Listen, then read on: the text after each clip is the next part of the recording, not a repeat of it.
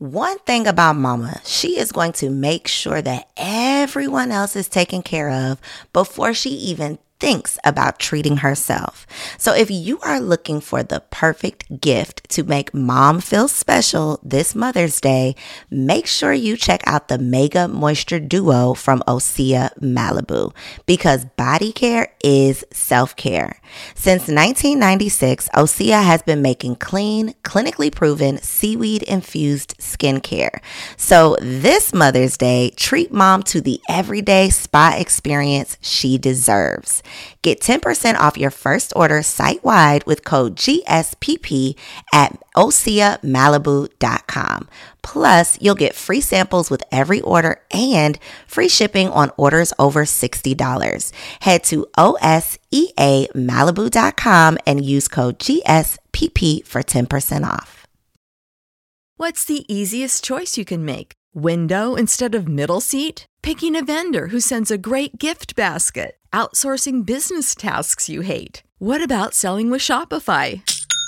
Whether you're selling a little or a lot, Shopify helps you do your thing, however you cha-ching. Shopify is the global commerce platform that helps you sell at every stage of your business. From the launch your online shop stage to the first real life store stage, all the way to the did we just hit a million orders stage. Shopify's there to help you grow. Whether you're selling scented soap or offering outdoor outfits, Shopify helps you sell. Wherever and whatever you're selling, Shopify's got you covered. Sign up for a $1 per month trial period at shopify.com slash try. Go to shopify.com slash try now to grow your business, no matter what stage you're in. Shopify.com slash try. Come on, let's work. Come on, let's work. Come on, let's work. Come on. You can wish for it or you can work for it. You gotta work for greatness. If you ain't working, you should be working. Let's work. Welcome to Confessions of a Workaholic, where we share the success secrets of fearless female entrepreneurs who are obsessed with success. This is your girl, Coriel. So excited to have you back for another week. I hope that you are ready to get this work. This episode is brought to you by Busy at the Beach, my quarterly weekend getaway for goal getting women. Meet our boss babes where it all started in Cancun, Mexico for our fifth birthday beach bash, August 8th through 11th. To find out how you can attend, visit busyatthebeach.com. So today we are talking to Olori Swank. Olori is a serial entrepreneur, celebrity fashion stylist, and author who's well known for her electric blue hair and fearless style. Olori, are you ready to confess? I am. Thank you for having me. Yes, thank you for being here. So, I always like to start um, the conversation by asking what your professional background is, because I always find it so interesting how our passions tend to lead us away from our profession. So, what did you actually start your career doing?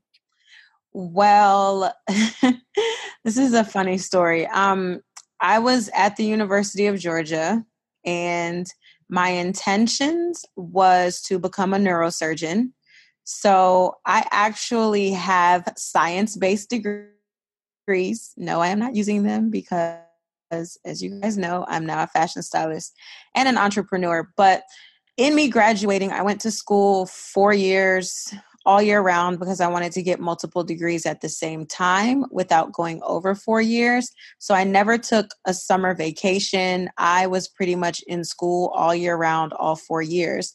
And when I graduated, I told myself I was going to take a year off. It was going to be kind of a, a, vacation for me.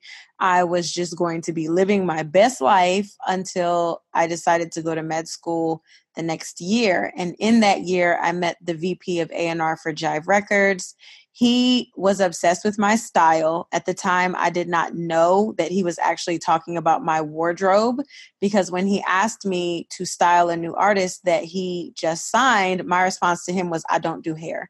I didn't even know fashion styling was a job or a thing. Um, but I agreed to it anyway because he said, you know, just dress her how you dress and we'll be fine.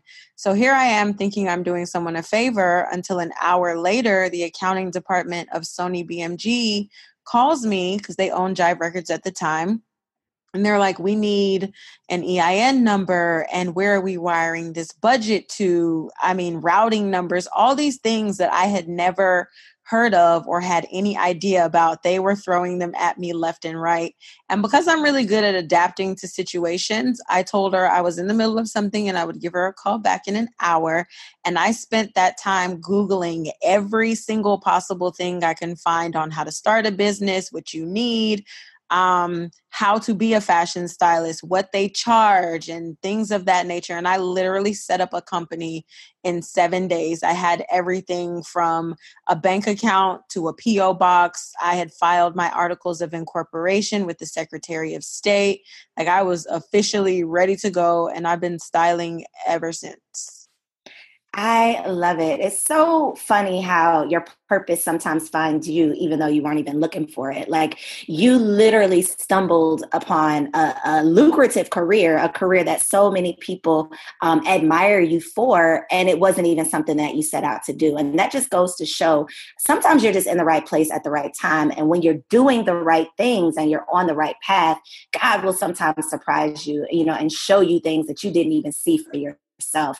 So I love that, you know, you you kind of figured it out. You were faced with, you know, something you were not necessarily familiar with, but nobody knew it because you were able to, you know, use those skills to really um, do what you needed to do, get the research done that you needed, and set up that business in time to be able to collect that check. So I love how it just kind of naturally um, unfolded for you. But I know after you spent those years um, going after that degree, I know people were looking at you kind of funny when you're like, nope, not going to use it, not going to be, you know, a neuroscientist, not going to be doing, you know, the things that y'all thought I was going to be doing. How did you deal with the doubts of those around you because you decided to do things differently and you weren't going to be using that degree? Um, to be completely honest, I've always been someone who moved after the beat of my own drum. Um, I've never let the voices outside me speak louder than the ones inside me. And so having people say things or worry about what I'm doing, I, I, wasn't really bothered or moved by that. Plus, for me, school was always easy. Um, I think that's why I was in it for so long and why I just naturally loved school. Like, I graduated with honors. I went to school on a full academic scholarship. I actually had more scholarship money than what I needed to go to school. And my university used to send me a refund check every month. And I was going shopping and doing all kind of stuff, which is crazy now. But school school for me was just a thing. It was something that I was good at and something that I was doing. So even when people were like, oh, well, you're not going to school, like I always knew if I wanted to, I could go back and it would be easy. But it wasn't a challenge for me. Styling was what I was passionate about. It was challenging learning the business and it I make it sound easy now in hindsight, but it wasn't. Um, I mean, even simple things like how much do you charge? I was styling for years before I even knew what I should be charging. And people don't think about those types of things when they just want to get into the business. So, because I was so focused on excelling at what I was working on at the time, which was styling, I wasn't really distracted by what anyone else might have been saying about me going in a different path from what everyone thought I should be doing.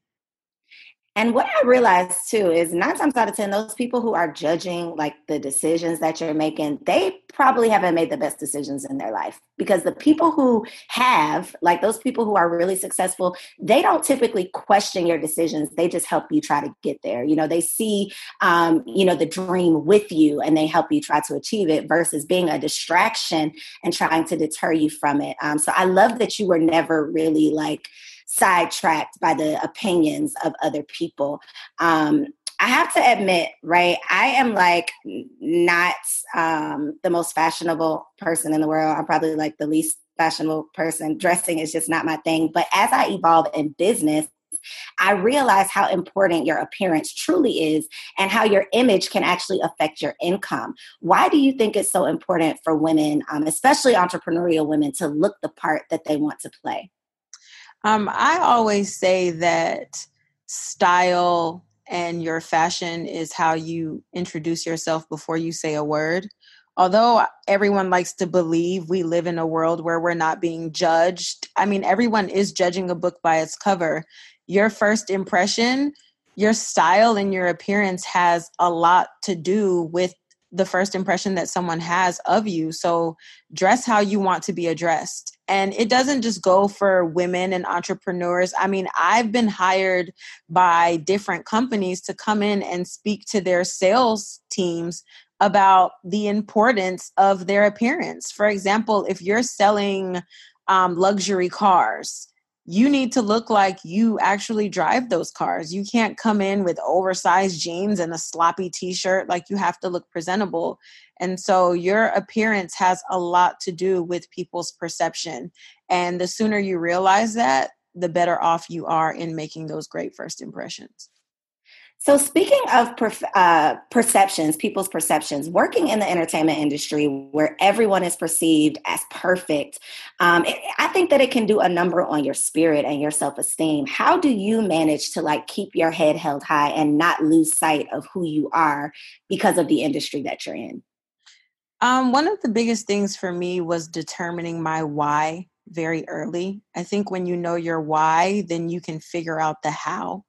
Um, we do work in an industry where we're always being judged, we're being torn down, et cetera, et cetera. But when you find something bigger than that, which for me is my why, it kind of blocks out all of the empty noise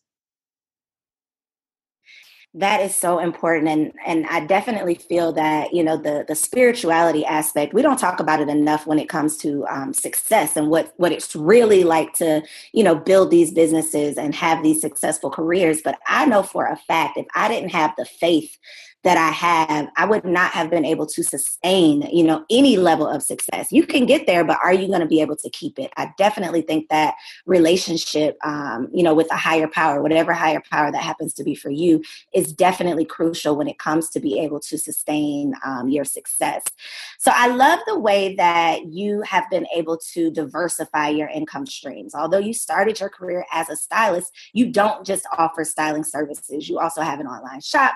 You've written books books, you have a coloring book. Why do you think it's so important to have multiple streams of income?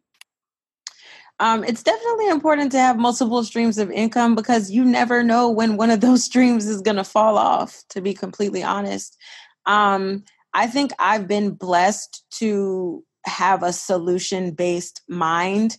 I tend to seek out problems and figure out ways that I can fix them and then thanks to God, um, I've found ways to make them profitable. So I started off styling, but in me styling and trying to figure out the business, I realized that there were no real resources for me, someone who had never interned or assisted anyone to learn the business. And so I created my fashion styling workshops. And then I realized okay, there's women who want to work with me but can't necessarily afford my services or I can't reach them because I'm on this side of the country and they're on the other and I needed a way for them to be able to access my style so I created an online store um, all of my businesses I think have just kind of evolved from everyday situations that I feel like someone is facing um, or things that people have asked me for. Like my books came from a place of people wanting to learn more and wanting to know things about me outside of just fashion and styling. People are obsessed with my hair. They want to know how I do that, um, my makeup, and, and things like that. So, although I would like to say that I had all of this planned out and I had this elaborate plan of coming up with all of these income streams, I think they just kind of happened organically because I was paying a lot of attention to what my consumer wanted from me. Such a good point. People will tell you what they want from you. Like we start a business thinking we're going to be doing one thing and then you'll quickly learn what people want what they value what they're interested in. And so i love that you've been able to like naturally um, evolve within your brand. And that shows how loyal your your not followers i hate calling people that how loyal your supporters are to be able to support your fashion styling your books you know all of the different things that you offer. Um, they're, they're obviously invested in you. And i believe it's because you've created this movement from a really organic uh, organic place. So yeah, what would you, i'm sorry i'm sorry. Um, what would you say is like the biggest misconception about entrepreneurship? Oh, I think the biggest misconception about entrepreneurship is that it's easy or that if it's your passion, that it shouldn't be difficult.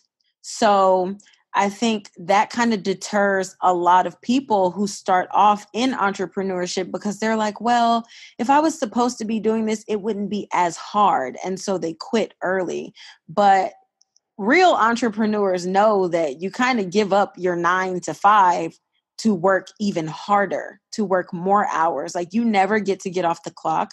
You don't get sick days. Um, it might look and appear glamorous, but you're actually doing way more work than if you were working a corporate job or something else. So I would definitely say that the biggest perception is that you can leave your nine to five job to go work something quote unquote easier or that you would enjoy um, more than where you're at you you might not necessarily like being an entrepreneur every single day.